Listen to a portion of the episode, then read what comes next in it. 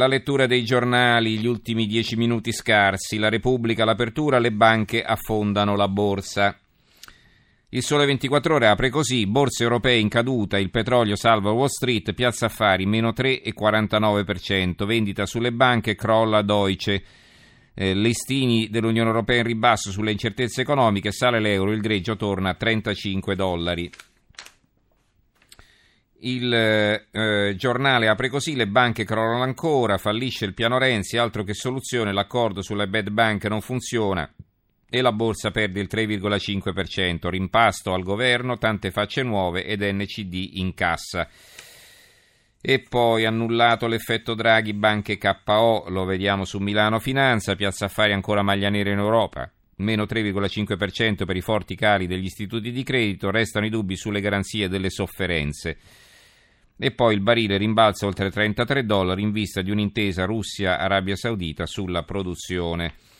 Il fatto quotidiano, la bad bank di Padoan funziona, due punti, crollano le banche, è già scattato il piano B, funzione con UB Banca per salvare MPS. La loro apertura però è un'altra, con il decreto trasparenza tutto sarà un segreto di Stato, miracolo Madia, dagli scontrini dei politici a Expo, documenti blindati. Ci sono eh, varie interviste, ho restituito il Rolex, ora me la fanno pagare, è un'intervista all'interprete eh, di quella visita in Arabia Saudita. Inchino Iran, Parigi ci irride, statue velate, ma perché? E poi un'intervista a Scagliola, eh, scarica barile a loro insaputa, altro che a mia, a proposito delle statue coperte. Poi Family Rimpasto, NCD si prende 5 poltrone trasformisti dalla Bianchi a Gentile e poi eh, il eh, fondo di Marco Travaglio Smamma Rai e il titolo l'ennesima intimazione di sfratto comunicata dall'epuratore renziano Michele Ansaldi a Massimo Giannini di Ballarò ha suscitato le sacrosante proteste di Roberto Saviano, Ezio Mauro, Sinistra PD e opposizioni varie, tranne Gasparri che è un po' l'Ansaldi forzista. Proteste che condividiamo in pieno, abbiamo sempre denunciato gli attacchi dei politici ai giornalisti anche quando le vittime erano colleghi lontanissimi da noi, difendemmo persino Sallusti quando Berlusconi voleva farlo fuori dal giornale perché aveva litigato con la Sant'Anché, figuriamoci. Ciò che troviamo curioso e stucchevole è l'aria stupefatta di chi insorge contro gli uzzoli censori degli zannisseri governativi. Eh, l'aria di dire ma come, voi siete buoni e vi comportate come i cattivi, cioè come i berlusconiani?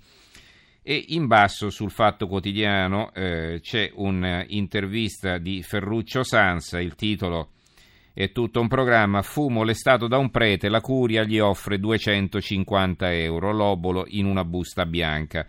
250 euro in una busta bianca è tutto quello che la curia di Napoli del cardinale Crescenzio Sepe mi ha offerto dopo che sono stato abusato da un sacerdote. Non sono soltanto le violenze che gli hanno segnato il corpo, che gli hanno piegato l'anima, e non avere giustizia per colpa della prescrizione, sono quelle banconote come elemosina. La stampa, Jobs Act per le partite l'IVA e un piano antipovertà. Qui si parla dell'ultimo Consiglio dei Ministri, più esplicita l'unità, che apre così Family Day, però subito sotto si capisce che non parla della manifestazione di sabato, per la prima volta un piano nazionale 800 milioni antipovertà per 4 milioni di persone, tutele a sostegno del reddito per 280 mila famiglie indigenti con 550 mila bambini.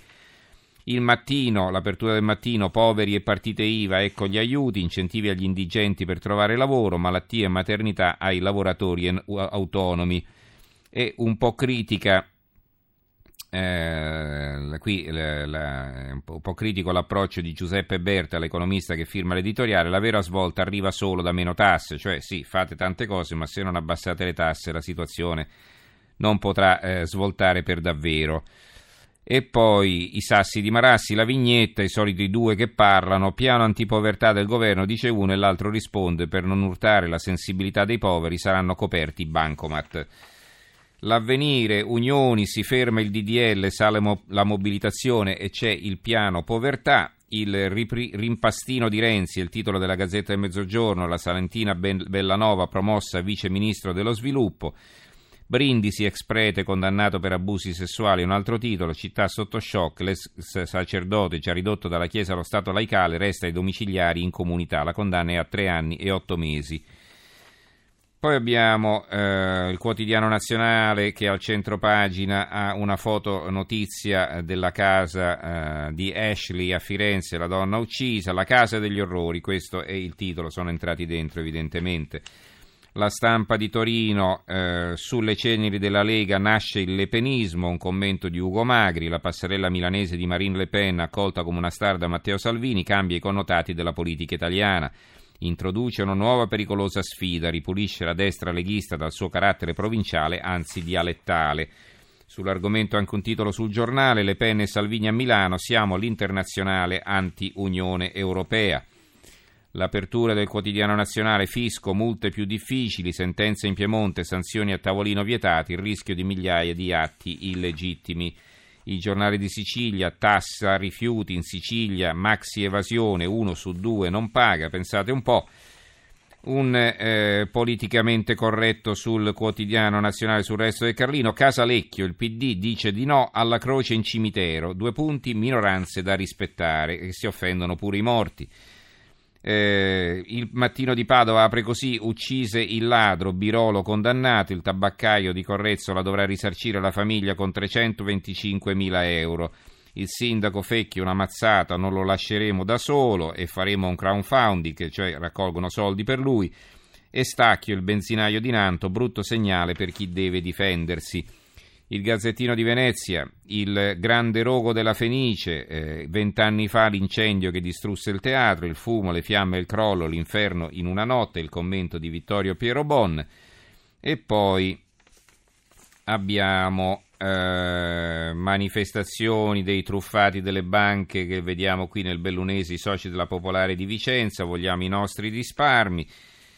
Volevo leggervi in conclusione, se facciamo in tempo, questo eh, pezzo di taglio basso sul secolo XIX, causa di 15 anni per 22 centimetri di terrazzo, l'inutile battaglia legale fra due pensionati di Levanto. L'allungamento di 22 centimetri di un terrazzino era invasivo o no per il proprietario dell'orto sottostante?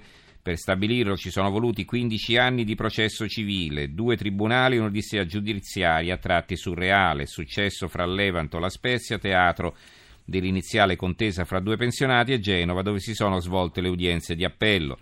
I primi ricorsi al tribunale risalgono al 2002. Nei giorni scorsi l'Agenzia delle Entrate ha notificato al contendente sconfitto la richiesta delle spese di giustizia. A un certo punto il fascicolo era stato smarrito. Il verdetto dei giudici era tutt'al più un peccato veniale. I ricorsi vanno respinti. Quindi una causa di 15 anni per 22 centimetri di terrazzo. Pensate un po'. Va bene, allora eh, ci fermiamo qui, diamo la linea al giornale radio che sarà condotto da Giulia De Cataldo. In regia ringrazio Gianni Grimaldi, alla parte tecnica Stefano Capogna, in redazione Giorgio Allegretti, Carmelo Lazzaro e Giovanni Sperandeo. Noi ci risentiamo domani sera per l'ultima puntata della settimana. Grazie a tutti per averci seguito e buonanotte.